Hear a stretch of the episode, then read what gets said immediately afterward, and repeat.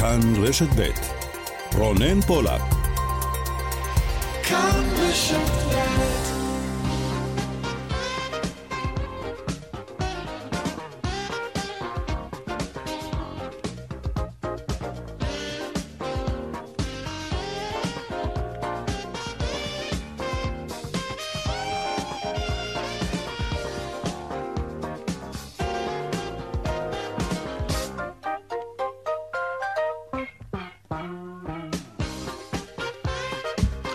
עכשיו אה, ארבע ועוד uh, כמעט שש דקות, צבע הכסף, התוכנית הכלכלית כאן ברשת ב', שלום לכם, חנוכה שמח. מפיק התוכנית היום הוא בנימין הנמן, טכנאי השידור יאיר ניומן, אני רונן פולק, והמייל שלנו כסף כרוכית כאן.org.il, אנחנו מיד מתחילים.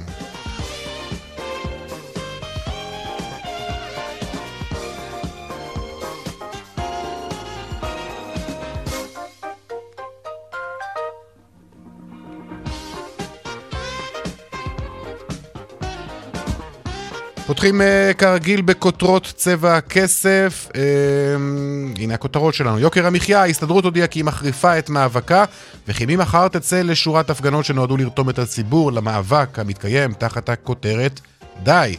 ההסתדרות דורשים מהממשלה החדשה לעשות סדר, להחזיר את השפיות ולפעול להפחתה מיידית של יוקר המחיה. בינתיים העלייה במחירי החשמל בפתח היום הוא המועד האחרון לערער על ההחלטה להעלות מחירים. רשות החשמל תכריע כבר בימים הקרובים כמה נשלם, כמה נשלם יותר. שלום דנה ירקצי, כתבתנו לענייני כלכלה.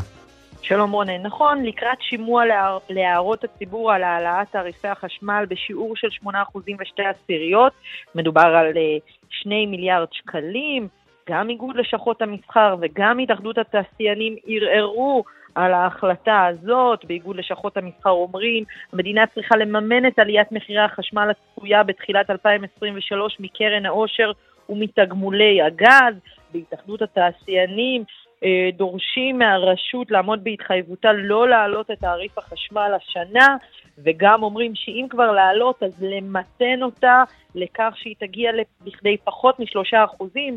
בואו נשמע את מה שאומר נשיא התאחדות התעשיינים רון תומר. זה הרבה מדי, זה לא נדרש, זה מס ישיר שפוגע בכל אזרח שאין לו אלטרנטיבה, הוא צריך חשמל. בשימוע הגשנו את עמדתנו לרשות החשמל והסברנו למה. וגם אם יחליטו שצריך לעלות, 8.2% הוא הרבה מדי. 3% צריכה להיות העלאה מקסימלית. אני מקווה שרשות החשמל תקבל את עמדתנו.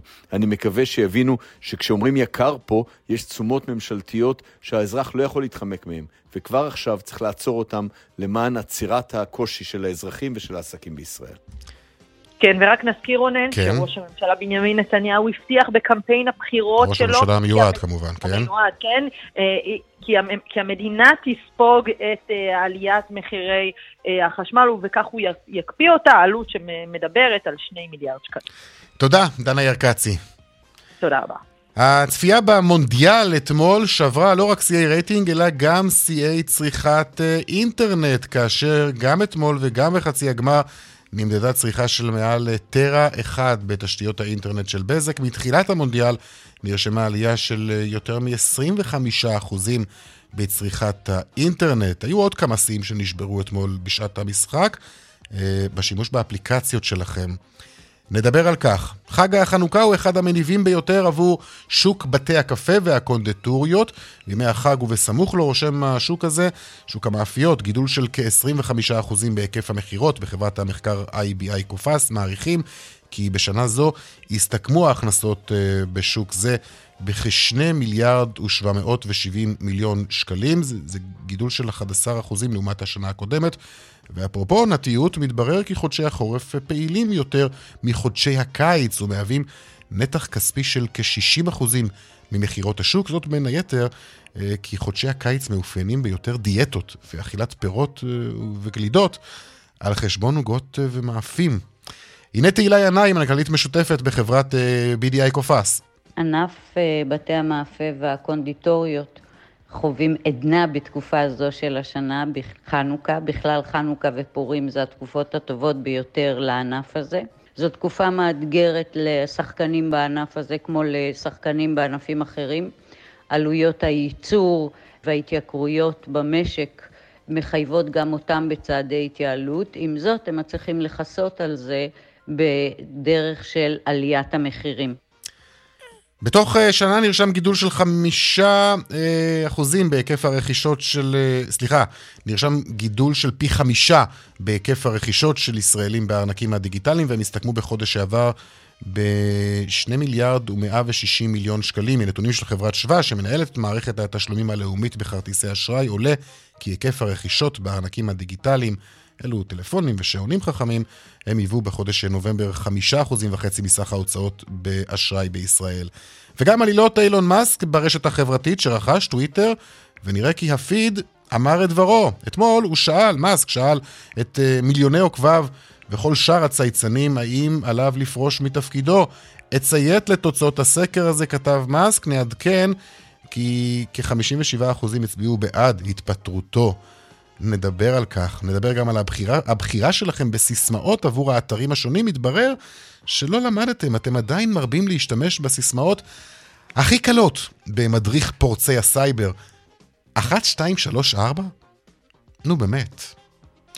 וגם הדיווח משוקי הכספים כרגיל לקראת סוף התוכנית, צבע הכסף, עד חמש, אנחנו מיד ממשיכים.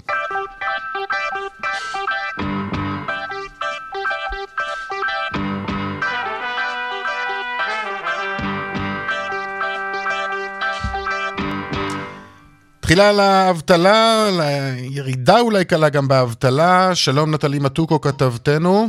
שלום רונן. הייתה ירידה, ואחרי זה עלייה, ועכשיו היא חזרה לרדת, מה... נכון, נכון. אז אה, נגיד ששיעור האבטלה ירד מ-4.3% אה, בחודש אוקטובר ל-4.1% בחודש נובמבר.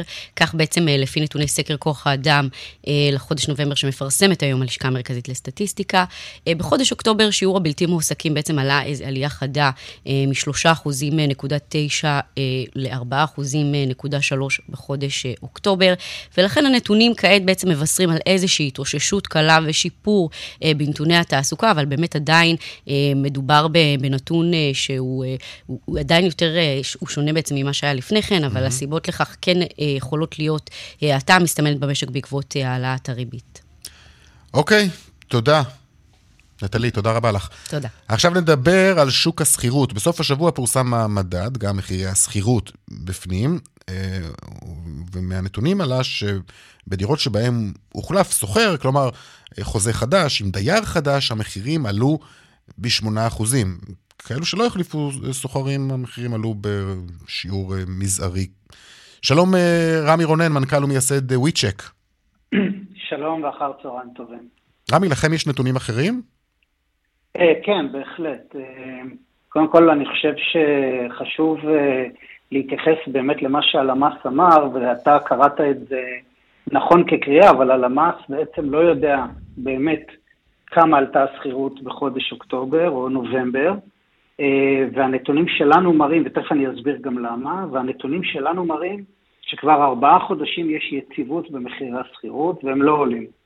ואני חושב שההבדל הגדול נובע בשיטת המדידה. אנחנו מודדים ומשווים חודש בחודשו, בעוד הלמ"ס מבצע סקר, ובמסגרת הסקר הזה אחוז קטן מאוד מהנסקרים הם באמת כאלה שמחליפים את החוזים, ושיעור העלייה הוא שיעור עלייה ממוצע בחוזים שהוחלפו בכלל, זאת אומרת, ללא ציר זמן. אתה לא יודע מתי החוזה הזה נחתם לאחרונה.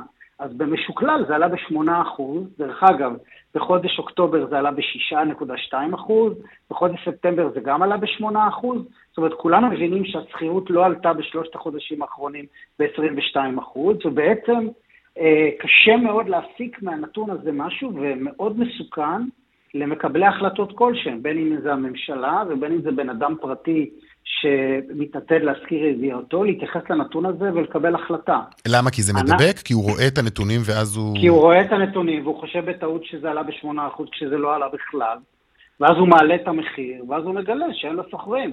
כי אף אחד לא משלם את ה-8% האלה. וזה מה שאתם מרגישים, זה מה שאתם מרגישים בשטח מהסוחרים, מהדיירים? תראה, אני אגיד לך, אנחנו קודם כל מרגישים את זה בשטח בצורה ודאית, אבל שתיים, יש לנו מידע, אנחנו סוחרים בערך 20 אלף דירות להשכרה בחודש, יש אחוז גדול מהם שמשתמשים בשירותים שלנו, אנחנו רואים בדיוק את המחירים שהם מבקשים, אנחנו יודעים להשוות לפי עיר, לפי אזור בעיר, לפי גודל דירה, מה השינוי. ואנחנו רואים מגמה מאוד ברורה, שהייתה עלייה במחצית הראשונה של השנה אה, של כמעט 8 אחוז, זה נעצר איפשהו ביוני, ומאז, אתה יודע, זה עולה חצי אחוז, יורד חצי אחוז, עולה אחוז, יורד אחוז, אבל יש יציבות אה, לאורך כבר תקופה. ואני גם חושב שזה לא מפתיע, כי צריך לזכור שהשכרה זה בעצם פונקציה של תשואה על שווי הנכס, ומה שקרה בעצם זה שמחירי הדירות קצת הפסיקו לעלות, וכתוצאה מזה ההשכרה גם נעצרה בגידול שלה, mm-hmm. היא, היא הדביקה את הפער למחירי הדירות. אם מחירי הדירות עכשיו יחזרו לעלות, בסופו של דבר גם ההשכרה תמשיך ותעלה, אה, אבל אה, כרגע יש יציבות. מה, מה צפוי להערכתכם בהמשך? תראה, אני חושב שזה מאוד תלוי גם במדיניות של הממשלה. אני חושב שבגדול צריך להבין שהדבר המרכזי שמשפיע על שוק הדיור לאורך זמן זה היצע וביקוש, ולא שערי ריבית. שערי ריבית מהווים חסם רגעי לאנשים מסוימים, אבל בסופו של דבר, מי שצריך דירה חייב לקנות דירה או חייב לשכור דירה. ואם אין דירות, המחירים יעלו, זו משוואה מאוד פשוטה. לכן הדבר המרכזי שיקרה זה ברגע שתהיה לנו ממשלה חדשה, צריך לראות איך הם מתעתדים לפתור את בעיית ההיצע. המשך העלאת הריבית, בסופו של דבר, דרך אגב, יגרום להעלאת המחירים ולא להורדתם. צריך להבין את זה משני מקומות. אחד, הרבה מבעלי הדירות להשכרה יש להם משכנתה, ככל שהמשכנתה מתייקרת, הם ייקרו את שכר הדירה. ודבר שני, כסף. זה אחד המשאבים הכי משמעותיים בבניית נדל"ן. וככל שהוא יעלה יותר כסף ליזמים וקבלנים, גם הם יצטרכו לעלות את המחירים. עכשיו, אתה שואל אותי, אבל אנשים לא ישלמו את זה, אבל תקשיב, אם הייתי מספר לך לפני עשר שנים כמה תעלה היום דירה בתל אביב, היית אומר לי שאני משוגע, אבל אנשים משלמים את זה. ולכן אני חושב שבסופו של דבר, אה, אם אנחנו לא נראה שינוי בפרמטרים המרכזיים של היצע וביקוש, ההערכה שלנו שגם בשנה הבאה המחירים ימשיכו ויעלו. אוקיי, כרגע אבל אתה אומר שאנחנו מדברים, אתה לפחות, כרגע אנחנו בתקופה טובה, בתקופה של התייצבות. כן, איפה אפשר לראות את זה בעיקר? באילו ערים ההתייקרויות הן אה, היו כן, גבוהות יותר? איפה? בתל אביב אה, עדיין ראינו בחודשים האחרונים התייקרות של כמה אחוזים, אבל במקומות כמו באר שבע, כמו חיפה, בירושלים היו ירידות, בפתח תקווה, בראשון, במקומות כמו חולון, ברחובות, המחירים יציבים. יציבים זה אומר שאנשים שעכשיו מנסים להשכיר דירה ועדיין נמצאים באיזשהו, לא יודע איך להגדיר את זה, לא, לא רוצה להגיד סרט, אבל באיזושהי תחושה ש, שאפשר להעלות עוד ועוד ועוד. אי אפשר, כרגע אי אפשר. מי שכרגע מנסה להעלות מחיר, עושה לעצמו נזק, כי הוא אה, עלול למצוא את עצמו בלי שוכרים. אתה יודע, צריך לקחת בחשבון שכל חודש שהדירה עומדת ריקה, זה אובדן תשואה של שמונה ושליש מהתשואה השנתית, זה בעצם יכול למחוק לך את כל התשואה. אז צריך פה אה, להבין שיש אה, משמעות גם לציר הזמן. עכשיו, שוב, אם בן אדם היום בא לחדש חוזה, והחוזה הזה הוא חוזה מלפני שלוש שנים, אז ברור שהוא יעדכן את המחיר להיום. אבל אם מישהו ידע שהמחיר לפני חודש היה 5,000 שקלים, אז הוא לא עלה ב-8%, הוא נשאר 5,000 שקלים. ומי שינסה להעלות אותו ולשים אותו על 5,400, יגלה שאין לו סוחרים. רגע, ומי שרוצה כן לחדש באמת חוזה עם דייר חדש, אחרי שהדייר הקודם התפנה, כמה, כמה, מה, מה הפער אז? תראה, צריך לראות ממתי החוזה הזה נעשה. אנחנו מדברים על שנה. שנה זה בערך תוספת היום של משהו כמו עשרה אחוז. אוקיי. זה הסדר גודל. טוב, אה, רמי רונן, מנכ"ל ומייסד וויצ'ק, אה, תודה רבה לך. תודה רבה לך ויום טוב. להתראות. ביי. טוב, עכשיו עוד קצת uh, מספיחי המונדיאל. אז כן, ארגנטינה ניצחה, וזה היה באמת משחק מדהים.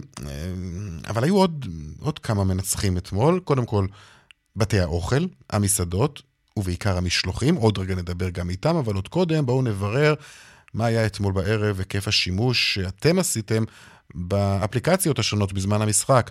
שלום לך, דרור בהט, סמנכ"ל השיווק של פלאפון ויס. שלום. אה, אחר צהריים נעים. בואו נתחיל עם הכבישים, כי בשלב מסוים אתמול זה היה נראה כמו יום כיפור בחוץ. זה בא לידי ביטוי גם באפליקציות התנועה? ועוד איך. אז באמת, אני חושב שהיה אחד המשחקים המותחים והמרגשים בהיסטוריה של המונדיאל. נכון. והנתונים ממש מראים, מראים את זה בצורה ברורה. בעצם בזמן המשחק עצמו הייתה ירידה בשימושים בווייז של כ-40 אחוז. ירידה בשימושים של מוביט, אה, האפליקציה תחבורה ציבורית של כ-35 אחוז, זאת אומרת שבהחלט אה, המונדיאל אתמול איחד אותנו. אתה יודע, מתוך אה, כל ארבעה אנשים שצפו אתמול, נגיד, בטלוויזיה בשעת המשחק, שלושה ראו מונדיאל. זאת אומרת, 75 אחוז ראו מונדיאל, מדורת שבט אה, אמיתית, כמו שהייתה לנו. לגמרי, עכשיו אתם ממש רואים את זה באיזשהו פיק מסוים, כלומר, היה, כי היה שלב אחר הצהריים שה, שהתנועה בחוץ הייתה קטסטרופלית, ואז, כן, בש, אז... ואז בן רגע הכל נרגע. נכון, אז ברור שכולם יצאו לפני והיו פקקים אה, טרום וזה גם היה, בש... וגם זה גם היה שילוב של הדלקת נר ראשון של חנוכה, והרבה מאוד אנשים עוזבים את מקומות העבודה גם כדי להגיע בזמן להדלקת נרות, אז נכון, כל השילובים... נכון, ממש, ממש הכל ביחד, ואני חושב שהנתון העוד יותר מרתק, זה לראות מה קרה בזמן המשחק עצמו. Mm. זאת אומרת שגם אם מישהו לא היה מסתכל על המשחק והיה מסתכל אצלנו בנתונים, היה יכול להבין שקרה משהו במגרש, כי בזמן המשחק עצמו, אז למשל וואטסאפ, השימושים ירדו בכ-30 אחוז. אוקיי. Okay. אה, שיחות גם ירדו בקצת פחות, אבל ירדו בכ-20 אחוז. אבל מיד אחרי גול, ראית את וואטסאפ חוזר לשימושים, עוד פעם עלייה של 35 אחוז, 30 כן, אחוז. כל ההתלהבות הזאת של כולם שכותבים, ממש, וואו, מסי, אמבפה, כן, ממש, כל אחד רוצה לכתוב ובסיום, משהו בקבוצה. כן, בדיוק, בסיום המשחק, הכפלה. שוב, אוקיי? כן. הכל כמובן מול נתונים שאנחנו אה, מדייקים ב- ב- בימים רגילים כאלה. זאת אומרת שממש ראית פיקים תוך כדי, תוך כדי המשחק, גם בוואטסאפ, גם למשל בנושא השיחות, אז ראית באמת, כמו שאמרתי, שהייתה ירידה. במחצית אנשים חזרו, מן הסתם, להתקשר, אה, להתקשר ולדבר, כן. אה, אבל בזמן הפנדלים, בסדר, ירידה של 50 אחוז מול יום מה שנקרא, בשבוע. אל תדברו איתי עכשיו, עזבו, לא, לא לדבר איתי. זה, זה בדיוק. כמו כן. שפעם הייתה מכבי תל אביב בימי חמישי אה, לפני הרבה הרבה שנים, אז כן. בערך, בערך אלה היו הדברים. כן, זאת אותה התקופה שהיינו גם מתקשרים בטלפונים קוויים. אה, נכון. עכשיו גם הרשתות החברתיות גם הפסידו, נכון? כן, פה זה מאוד מעניין. כי בכל זאת כנראה שאין תחליף ברגעים מרגשים מיוחדים לאיזשהו קשר קצת יותר אישי, ובאמת ראינו לכל אורך המשחק, בלי יוצא מן הכלל, שכל הרשתות החברתיות ירדו, אה, ירידה של בין 20 ל-40 אחוז בשימושים, גם אינסטגרם, גם פייסבוק, גם יוטיוב, כולן ירדו. טיק טוק אני רואה ירידה של 40 אחוז. נכון, נכון. אז uh, אתה יודע, צעירים. הקהל בסוף, כן. הקהל בסוף uh, העדיף לראות uh, מה שנקרא וידאו אחד ארוך uh, בדמות כדורגל ופחות על uh, מה שהוא נוהג uh, בדרך כלל. זה גם, זה גם מלמד, אני חושב, את העוצמה של שידור ספורט uh, בלייב, מה שנקרא, באופן ישיר. זה משהו שאין כל פעם. כן, אוקיי, טוב, נתונים uh, מעניינים, אם כאילו, מאוד, אתה יודע, פחות מפתיעים, אני לא יודע, פחות מפתיעים, כי בסופו של דבר זה, זה ככה אנחנו באמת, זה, זה, זה כל כך טבעי שככה ננהג, אבל עדיין לראות את זה ככה מבעד למספרים זה, ולצגים, זה, זה, זה, זה באמת מעניין ונחמד. אין, אין לנו בעיה שמה שיפתיע באמת זה יהיה המשחק עצמו, ואתמול אני חושב, כן, זה כן. היה מעבר לכל הציפיות. דרור אה, בת, סמנכ"ל השיווק של פלאפון ויס, תודה לך. תודה רבה לכם. להתראות. עכשיו לענף המסעדות והמשלוחים, שגם עבורם המונדיאל הזה היה לא רע בכלל. שלום לך, אהובה תורג'מן, מנכ"לית קבוצת BBB, מפעילה את רשת BBB אה, וגם מוזס ובורגרים, שלום. שלום וברכה. מה, איך היה אצלכם אתמול בשעות הערב? חבל שלא כל יום מונדיאל. כן. האמת, כן. היה מדהים, היה מדהים, המסעדות היו מלאות. אה, אפילו במשלוחים אה, רשמנו... רגע, מה זה אפילו? המסעדות היו מלאות, חשבתי שהמשלוחים דווקא אה, סיפקו את מרבית העבודה אתמול. גם וגם, גם וגם. מה שלא ראינו מאז הקורונה, ראינו שתרבות הבילוי קצת השתנתה וכמות המשלוחים די עלתה. מה שחווינו בזמן המונדיאל זה שאנשים באמת חיפשו חברותה, לראות את mm. הכל בחברותה. ובאמת בנינו להם הטבות, ועשינו כל מיני... כן, רציתם, לי, בעצם כמו הרבה מסעדות, רציתם לייצר חוויית צפייה משותפת בדיוק, במקום. בדיוק. אמ, טוב, מה, מה, מה בעיקר הזמינו? אגב, הייתה לכם תחרות קשה עם הפיצות, אני מבין. אה, במשלוחים. במשלוחים כן, אפשר להגיד שהפיצות כן אה, הייתה, היוותה תחרות, אבל בסוף אתה יודע, על כל אה, שני המבורגרים אתה צריך למנן את זה עם קצת פיצה, זה בסדר. אה, מה שכן, הפיצה נוסעת הרבה יותר טוב מהמבורגר, ועם זה אי אפשר להתווכח. אוקיי. אני יכולה להגיד לך, אבל שכשאנשים הגיעו למסעדות, כמות הבירות וההמבורגרים שיצא, היא, רשמנו עלייה גבוהה מאוד. Uh, טוב, את אומרת, כן, זה בהחלט uh, תקופה כזאת בשבילכם. Uh, מה, מה, איזה עוד אירועים הם מושכי קהל? קודם כל אנחנו מנסים למשוך ולנצל את המומנטום הזה יחד עם חנוכה, וברשת BBB כבר mm-hmm. המשכנו את זה וקיימנו הגרלה. שאנחנו... אוקיי, בוא, בואי לא נתייחס לאיזה הגרלה קיימתם ומה כן קיימתם, אבל אני, אני אומר, אירועים גדולים כאלו, זה אירועים שמושכים uh, קהל, נכון? חד משמעית, כן. עכשיו, בוא, בואי נדבר קצת uh, גם על מחירים. אורוויזיון גם מושך קהל, אתה מה? יודע.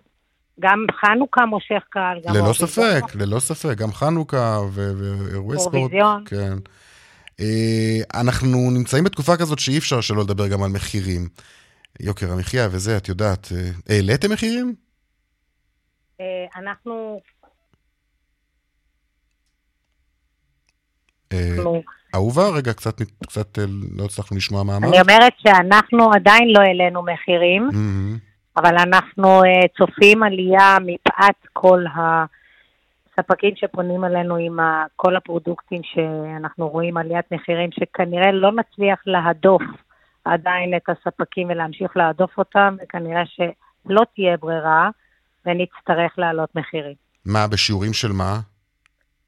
אני לא יכולה להגיד לך, אבל אני מאמינה שזה יהיה בין חמישה לשבעה אחוז. אהה, בכל התפריט, כלומר, כי מה... זה לא יהיה גורף, זה ממש לא יהיה גורף, זה. יהיה ממש לפי הפודקוסט והפרודוקטים שיעלו לנו, וזו תהיה השלכה ישירה למוצר. כי הספקים לוחצים? זה מה שאת אומרת? תקשיב, יש עליית? מחירים בהכל. מה מתייקר לכם? מתייקר, הבשר מתייקר, הצ'יפס מתייקר, כמעט כל דבר הוא יבוא. הצ'יפס זה יבוא. אז באופן אוטומטי אנחנו חייבים להשית את זה לצרכן הסופי, מה שלא עשינו בחצי שנה האחרונה או בשנה האחרונה. יש חשש אולי שיוקר המחיה יכביד על הצרכנים אה, בסופו של דבר, ואולי הם יוותרו אה, על מה שמכונה מותרות, מסעדות למשל, כי, כי את יודעת, אי אפשר לוותר על סופר, אבל אפשר לוותר או לצמצם את מספר הפעמים שאתה יוצא למסעדה. זה אני- עובר אצלכם? אני יכולה להגיד לך שאתה צודק, הרבעון הרביעי של השנה מתאפיין חד משמעית בירידה בהכנסות. אנשים אה, מהדקים את החגורה גם אחרי החגים, אנחנו ראינו את זה וראינו את זה עוד לפני המונדיאל, והשנה אנחנו חווים את יוקר המחיה שפוגע בכולם, גם במשקים הפרטיים וגם בטח בתרבות הבילוי ובכל מה שקשור לענפי הפנאי. ראינו כבר שינוי אחרי הקורונה, בתרבות הבילוי. אם בן אדם יצא למסעדה שלוש-ארבע פעמים בחודש, שזה בעצם הקהל שלנו, אתה רואה שהוא יוצא בין פעם לפעמיים ומזמין פעם אחת הביתה. אתה, ח- אתה חש את הירידה בצורה חד משמעית. אוקיי, טוב, אבל גם את אומרת, תיאלצו להעלות מחירים אה, בקרוב. אנחנו אה. מקווים שנצליח להדוף את הספקים עוד קצת ולמנוע את זה, אבל אנחנו עושים את זה ממש אה, כל יום, עובדים בזה פשוט. אהובה תורג'מן, מנכ"לית אה, קבוצת BBB, תודה רבה לך. תודה רבה ויום טוב. להתראות. טוב, עכשיו לעלילותיו של אילון, אילון מאסק בטוויטר. אתמול אה, הוא פרסם סקר, ובו הוא ביקש לדעת האם עוקביו מעדיפים שהוא יפרוש מתפקידו. הוא גם הבטיח למלא אחר תוצאות הסקר. ובכן, איתי שיקמן, כתבנו לענייני טכנולוגיה, שלום. שלום, איפה הדראם רולס? כן. יש, יש לנו תוצאות. יפה, יש לנו תוצאות, אה, ואכן אילון מאסק, לפחות לפי התוצאות של הסקר הזה, צריך ללכת הביתה. הולך הביתה. זהו, לא יאומן. הוא נתן 12 שעות, תקשיב, אני אתמול בשתיים בבוקר הייתי ער, אתה לא רוצה לדעת למה, כאילו, לא הצלחתי לישון, אוקיי. אבל ראיתי אותו פתאום מצייץ על זה. ואמרתי, בואנה, כאילו, הבן אדם רוצה ללכת הביתה, זה ממש מאפשר לעוקבים פה עכשיו, לפי, לפי ניסיון קודם, כשהוא עושה סקר, והתוצאות שלו אומרות מה שהוא עושה, הוא שאל את העוקבים האם להחזיר את דונלד טראמפ לטוויטר, הם אמרו שכן, והוא החזיר. נשים בצד את זה שטראמפ לא ממש רצה לחזור, אבל אילון מאסק, 57 אחוז מהמשיבים מתוך 17 מיליון ו-500 אלף, יותר מ-17 מיליון ו-500 אלף, אמרו, אילון מאסק צריך ללכת הביתה, רק 43% אמרו שלא. Uh, עכשיו, אתה יודע, יש כל מיני דיבורים, וכבר פורסם לפני כחודש, שאילון מאסק כבר, בתכלס, כבר uh, שם לעצמו מטרה של, uh, של הוא, הוא סימן את המנכ"ל הבא. זאת אומרת, זה סתם איזשהו uh, תרגיל של הגאון סלש משוגע הזה. אבל כשהוא אומר, הוא, הוא מצייץ זמן קצר אחרי זה, הוא אומר, כמו, ש, כמו שאמרת האמרה, תיזהרו עם מה שאתם מקווים לו, או מה שאתם מייחלים לו, אה, כי אתם יכול להיות mm. תקבלו את זה. אז מישהו באמת אומר לו, אבל אתה כבר בחרת את, אתה כבר בחרת את, ה, את המנכ"ל החדש, ואתה תישאר כיושב ראש של הדירקטוריון של טוויטר. אז הוא אומר, אף אחד אה, לא רוצה את העבודה, מישהו שבאמת יכול לעשות את זה ולהחזיק את טוויטר בחיים, אף אחד לא רוצה. אין יורש, ככה הוא כותב, there is no successor. תשמע, לפי זה, אתה יודע, דיברתי פה uh, לפני uh, כשעתיים או שלוש עם uh, ערן סיקורל, והוא אמר, הנה, uh, there's no success, אין, אין, אין, אין יורש, זהו, סוגר, סוגרים, גומרים, הולכים, טיק טק. לא, לא, לא כל כך מהר. יכול מאוד להיות שהוא ימצא את המנכ"ל והוא ימצא את הדרך לרדת מהעץ, כי אם לא, הגורל של הרשת החברתית הזו, שהיא הרבה יותר מרשת חברתית, היא כוח, והיא, אמ, אתה יודע, היא לא הרשת החברתית הכי גדולה, בי פאר נכון, היא לא. ויש כאלה שאומרים שהיא בעיקר ברנג'אית. אבל בארץ אולי היא בעיקר ברנג'אית. בעולם זו אחת מהרשתות החברתיות המשפיעות ביותר, שמשפיעות על סדר היום, שמשפיעות על הדמוקרטיה, שיגידו שאילון מאסק פגע בדמוקרטיה. עם, הדרכים, עם הדברים שהוא עשה בשלושה חודשים האחרונים בטוויטר. בסופו של דבר, אנחנו כולנו נצטרך להמתין ולראות האם האיש uh, הצייצן הנלהב, שאגב, בדרך כלל ממהר לצייץ אחרי, בינתיים לא ראיתי ציוץ... מה, שותק? בינתיים שותק? בינתיים אני uh, לא רואה פה ציוצים uh, נוספים, uh-huh. הציוץ האחרון שלו לפני 13 לא, שעות. הוא צריך להתאושש מה... מהתוצאות, אתה יודע. כן, או אולי הוא ישן, אתה יודע. גם יכול להיות. שמע, אנחנו מדברים על בן אדם ש... ש... מייחסים לו כמובן פיטורים בחברה ותנאי העסקה דרקוניים כן. אה, וקשים. פתח מלון לעובדים בתוך המקום כדי שהם יישארו אה, להיות שם. ממש, כן. הוא הסיר חסימה מחשבונות שנויים במחלוקת, כן. חסם, חסם עיתונאים. שעקבו אחריו כביכול. איים גם להרחיק אה, משתמשים שמקדמים רשתות חברתיות אחרות. תשמע, איך אומרים? הוא רכש את זה ביושר. כן, את השנאה הזאת כן. כביכול, וזה מצחיק, כי אילון מאסק עד לפני זמן לא רב היה דווקא איש די אנשים שנשאו אליו עיניים, אני חושב שעדיין יש, כי הוא כן, אתה יודע, אמרנו, יש קו דק בין גאון למשוגע, אבל הוא, מהדברים שהוא כן עשה עם טסלה, עם ספייסיקס, באמת, מדהים. אבל עוד, עוד מדד, אם אנחנו בתוכנית כלכלית, אילון מאסק כבר לא האיש העשיר בעולם. וחייבים לקשור את זה, חייבים לקשור את זה לעסקת טוויטר, 44 מיליארד דולר שהוא שם על טוויטר, ואז המהלכים שהוא עושה בטוויטר, והפסקת הפרסומים של חברות ענק, של יבואניות רכב, של יצרניות רכב ענקיות שהחליטו להפסיק לפרסם שם, כל זה ביחד mm-hmm. יכול מאוד להיות, הוא עוד אחד מהסימנים והמדדים שגרמו לו לא להיות האיש העשיר בעולם. אז כן, אילון מאסק לא חסר לו, אני ואתה יכולים רק לקנא, ועדיין, אתה יודע. אפשר אה, לשאול, אפשר לשאול סימני שאלה על ההתנהלות שלו בטוויטר. זה אני. לדעתי הוא שם עליך עין עכשיו, על הציוצים שלך. וואי, שידאג לי קצת עוקבים, בחייאת. הנה, תעקבו אחרי איתי שיקמן, בבקשה. כן. טוב, תודה. זאת תודה לך, רונן. להתראות. דיווחי תנועה.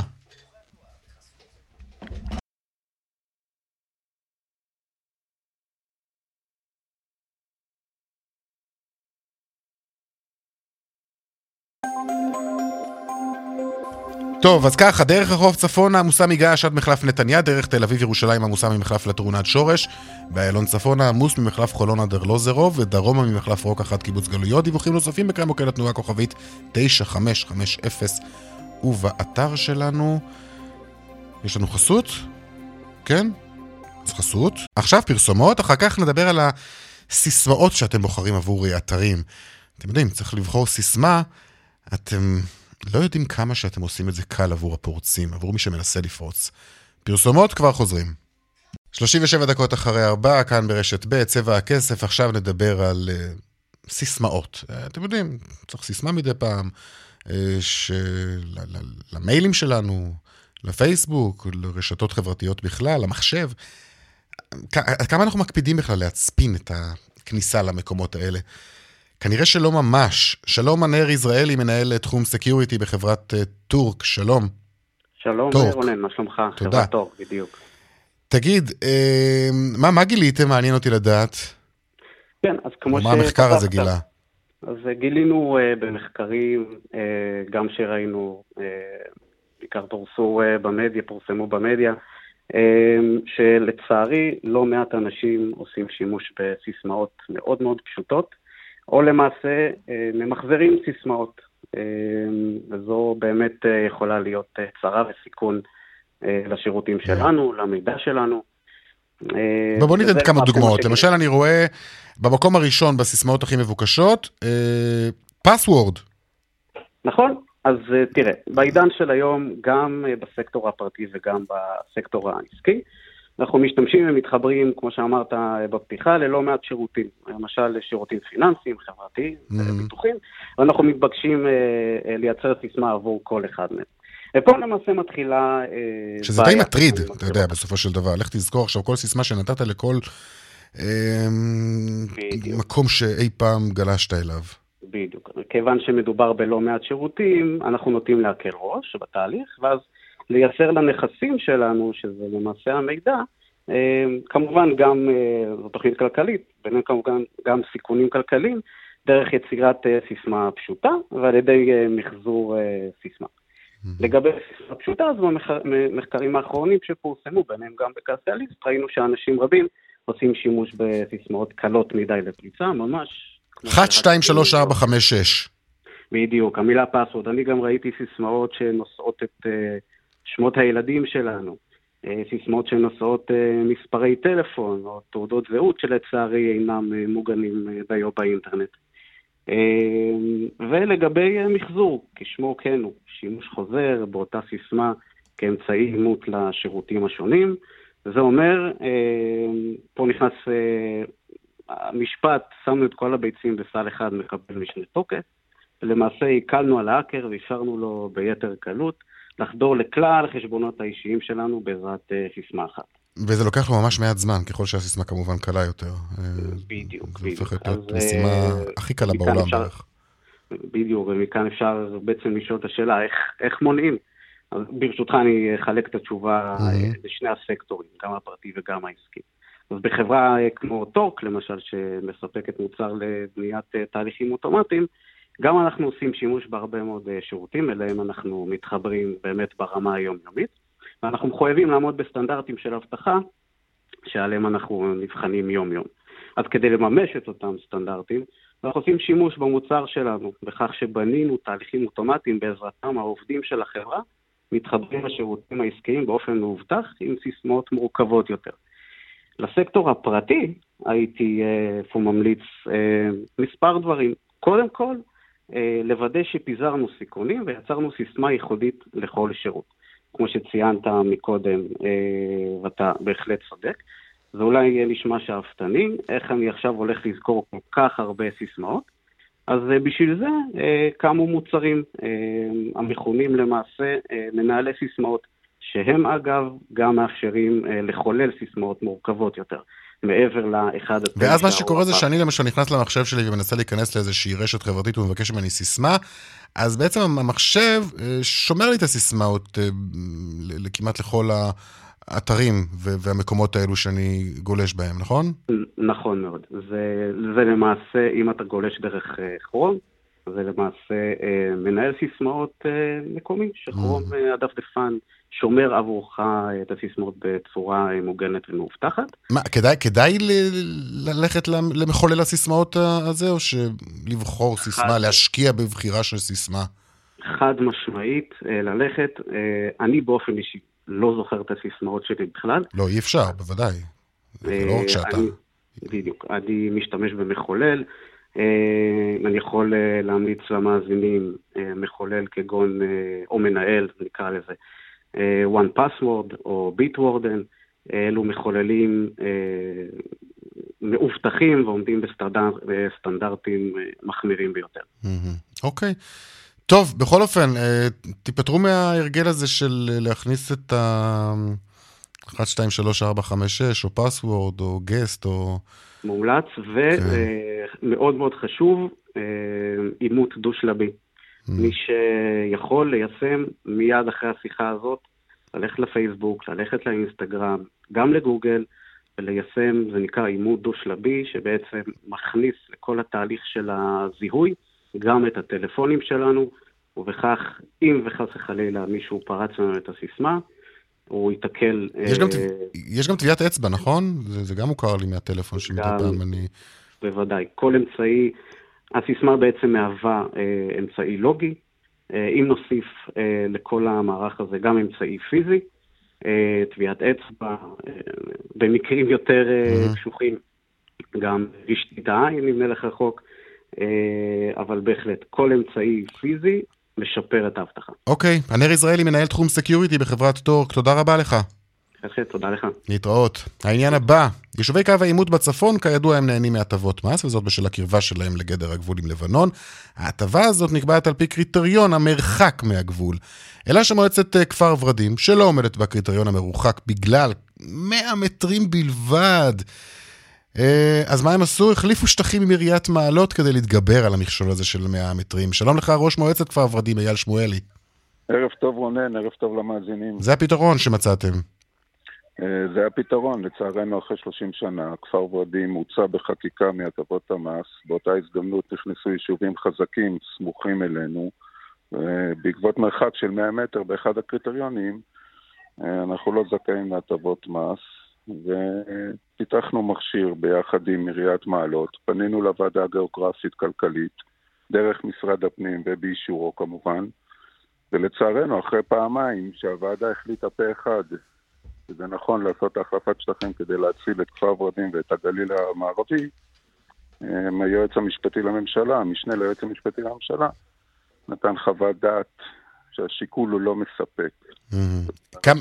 מבחן הסבירות. כמה שטח העברתם להם וכמה הם העבירו לכם? אנחנו העברנו להם 250 דונם של אזור תעשייה משותף מעלות כפר ורדים, והם העבירו לנו 19 דונם, שיש שם mm-hmm. שלושה מבנים נטושים של קריית חינוך, שאנחנו מייעדים אותם כן. טוב, אבל זה היה... לחיילים בודדים. מבחינת הפתרון זה היה שווה לכם כמובן להעביר להם אפילו יותר. אה, תשמע, אחת הטענות של... קודם כל, אני חייב להגיד לך, רונן, כן. זה שווה לכפר ורדים, אבל זה שווה לגליל המערבי כולו, מכיוון שאת הכלכלה של כפר ורדים אנחנו... אז רגע, זהו, אני רוצה להגיד לך... זה לא נכון.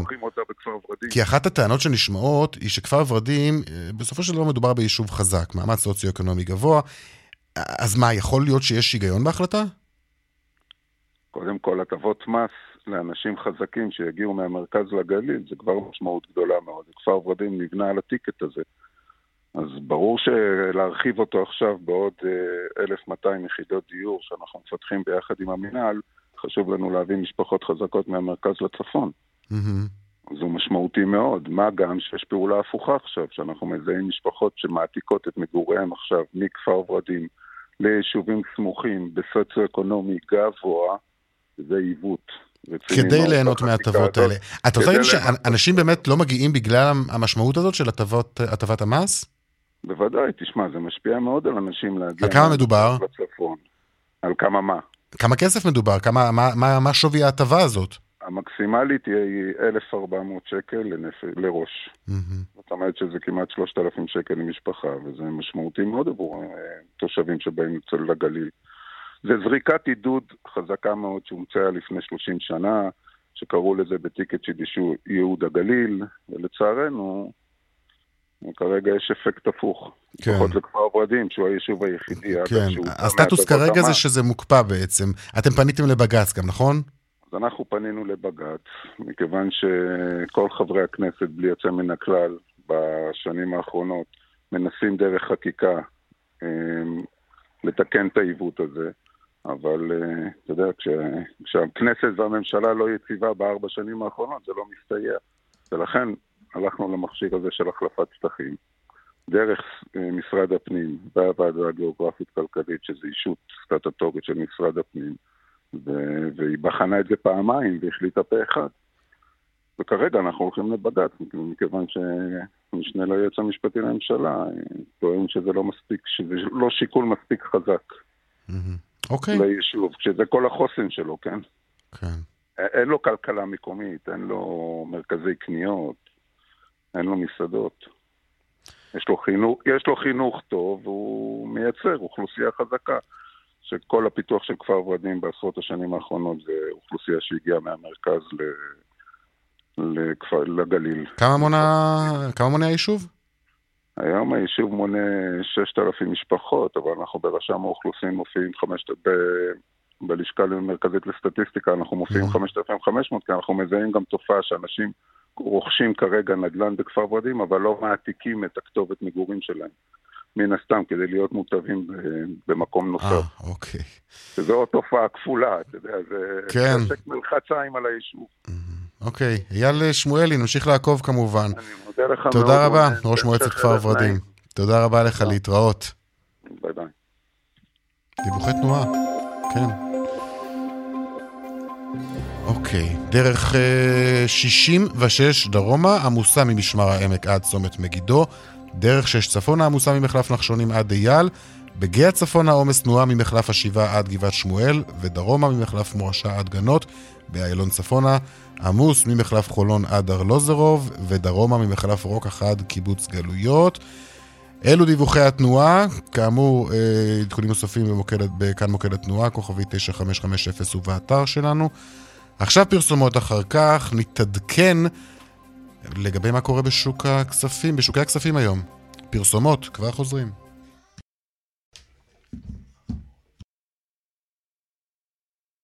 עכשיו שבע דקות לפני חמש, אה, הנה הדיווח משוקי הכספים.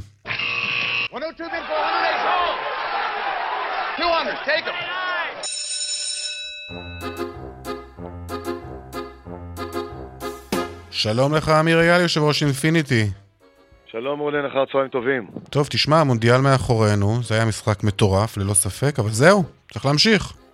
אנחנו כולנו תקווה שתשומת הלב הציבורית תעבור לשווקי ההשקעות, כי נדמה היה שלפחות בשבועות האחרונים, אה, כמו שאנחנו קוראים לזה בכדורגל, היה קצת דרדלה פה. אז אה, לפחות היום זה עושה סימנים אולי של איזו תחילת תנועה. שוק ירוק בתל אביב, עם עליות שערים של 2-3 עשיריות במדדים המובילים. אה, גם מדד תל אביב 90 עולה ב-6 עשיריות, בעודנו מדברים. מגדיל לעשות אה, מדד הנפט והגז, עולה באחוז וחצי, אה, וכך מרבית, כמעט כל המדדים בתל אביב בעליות ש... שערים. מסחר בניו יורק נפתח דווקא בירידות, שם ממשיך לדשדש. דולר ב-3.45, עלייה קלה, למרות שהדולר בעולם אגב נחלש מול המטבעות האחרים, אה, אחרי שתקופה רבה ממושכת הוא היה חזק. אה, והמחזור היום אה, מיליארד וחצי שקל, גם כן, זה מחזור סביר, אבל אתה רואה שהרבה כסף נמצא בהמתנה, בטח ובטח כשהריביות הן מאוד גבוהות באופן יחסי למה שאנשים התרגלו, 3%, 4% מקבלים בריבית, אז לא מחפשים להשקיע במניות או בנכסים שהם אמורים לתת תשואה יותר טובה, אבל עם סיכון יותר גבוה, אז יש הרבה ישיבה על הגדר, ולקראת סוף שנה אנחנו כולם עושים אה, אנליזות, דיאגנוזות, האם האינפלציה מעבר לשיא, האם הריבית תפסיק לעלות, נדמה שאנחנו מתקרבים למקום הזה, ואז שנה הבאה יכולה להיות הרבה יותר אופטימית לאלה שהשנה לא חוו נחת משווקי ההשקעות. כן, רבים, היו כאלה. אוקיי, אמיר אייל, תודה. תודה, תודה רונן. להתראות, ערב טוב.